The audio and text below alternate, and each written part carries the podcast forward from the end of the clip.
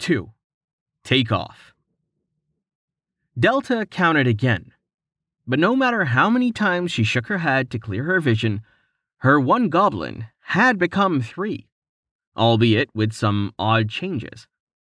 The two new goblins stood about a half a foot taller than the one she created. They also had some odd tusks coming out of the side of their mouth. Master! Gob bowed to the floor.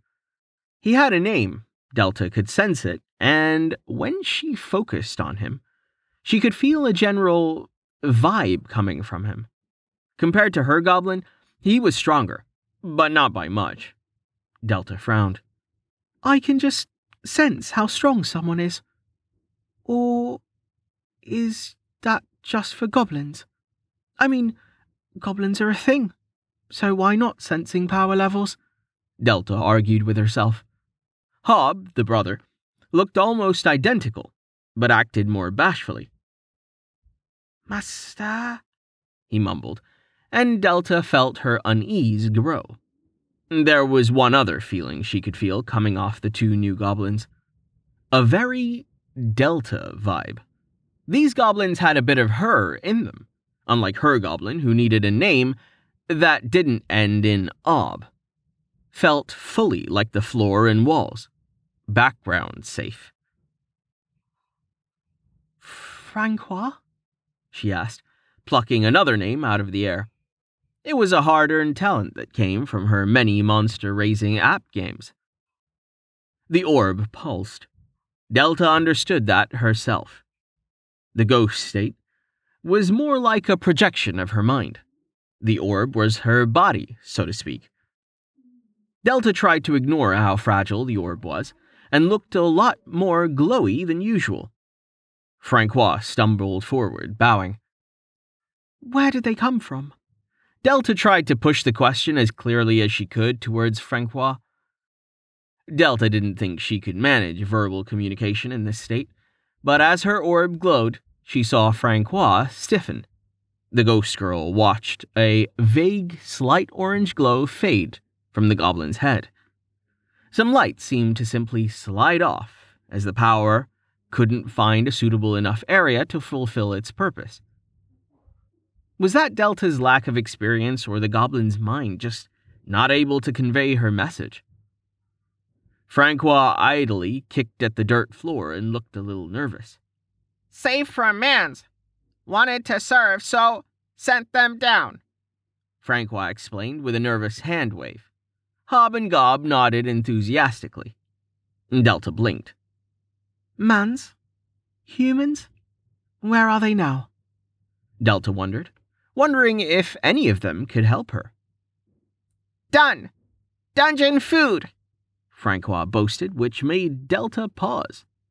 You, Francois, what did you do? Delta asked, a heavy feeling making her body freeze. Francois looked puzzled as she spoke. Me and Gobs smashed intruders. Save Master, he reported, as if sheepish to forget such a thing. You killed them, Delta translated hollowly. She moved up the tunnel but saw nothing but a few bits of fabric just outside the tunnel entrance. A bit floated in, and the dungeon ground it touched slightly glowed, and the fabric melted away. A tiny mote of light floated up from the X piece of cloth and blinked out. Delta felt a little tingle flow through her mind and felt a little ill. Man smash crystal, or make it work like runt gob. Francois tried to explain. Delta just looked at him, seeing with one eye through her orb. The double vision was making her sick, so she closed both eyes, and when she opened them, she was back at the orb room. Her room. Francois's words finally pierced her numb mind. Francois, what am I? she asked quietly, and the goblin looked at his two new friends. Dungeon Core, mighty core that we protect, he answered with pride. Hob and Gob danced as if the idea was wonderful. Delta looked around the room, and then at her orb. She had made Francois. She had spawned a mob. Delta swallowed back down some unintelligible noise and tried to hold on to something that didn't end up with her screaming on the floor again. What happens to the humans when you win? she asked slowly. Francois looked unsure for a moment. Losers feed dungeon master. All not dungeon becomes mana for more dungeon. He tried to explain. Hob and Gob listened as if learning from a master. Delta connected the dots. The extra glow in her orb, the lack of bodies. Delta avoided delving too deep into that thought and latched onto another. Groups of people meant more people. There was a good chance that at least one of the people that had died upstairs had someone waiting for them. And that meant that if they came looking. Delta looked at her orb. Then she remembered how she got here from that place with the demon child. She was broken, then sundered. It wasn't a journey, it was a warning. Francois, how do I stop people from smashing me? Delta demanded quickly, and ignored how the internet had ruined that word. Damn, Ron. Traps! Monsters! Tricks! Francois howled with delight. Delta frowned. How do I know what I can build? I know I can build gobs. She trailed off, not wanting to say goblins, unless she auto made another goblin. She didn't know the rules, and that made Delta edgy about spouting random words. If mana can come in, it could also completely leave her and drain her dry. She had no idea what having no mana would do to her. How do I know what I can make? Delta asked with hope, and Francois paused. Just know, he shrugged. Delta wanted to argue, but the little goblin hadn't lied yet. She took a few calming breaths and closed her eyes. What did she know? What did Delta, the dungeon core, know what she could do? She needed a list, or some semblance of a wiki. Delta opened her eyes and tried not to gasp. Her normal human vision had fallen away to reveal a complete 360 degree view. It made her dizzy, but in her moment of confusion, she saw it a glowing button, where the space at the back of her head would be. She fumbled for it, and it let loose a little jingle as it faded. Did that demon bastard hide it there on purpose? Of course he did. As a mind, she shouldn't be acting like she had human limits in this form. A lesson and reward. Delta hated that child. The space to one side of her view opened up, Construction. Monsters. Traps. There it was. There was her power, and her only way to stop people from using her. If Francois was correct, then people would see her as a rare treasure to be used or destroyed. Delta would accept neither, lest she ended up back in the demon child's hands. She had to live. She had to survive. Delta hit the trap button. Maybe if she made her dungeon scary and dangerous, it might be left alone. It wasn't like people seriously risked their lives for some petty treasures or fights. Right? Delta was silent for a moment and felt a sob rise up. Of course they would. She used to make all her adventurers do it in her games.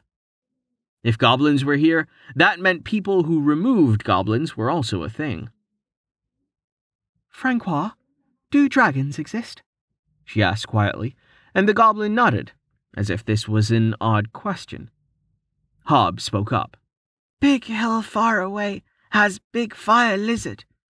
Heard mans talk about it with fear, he added, happy to contribute.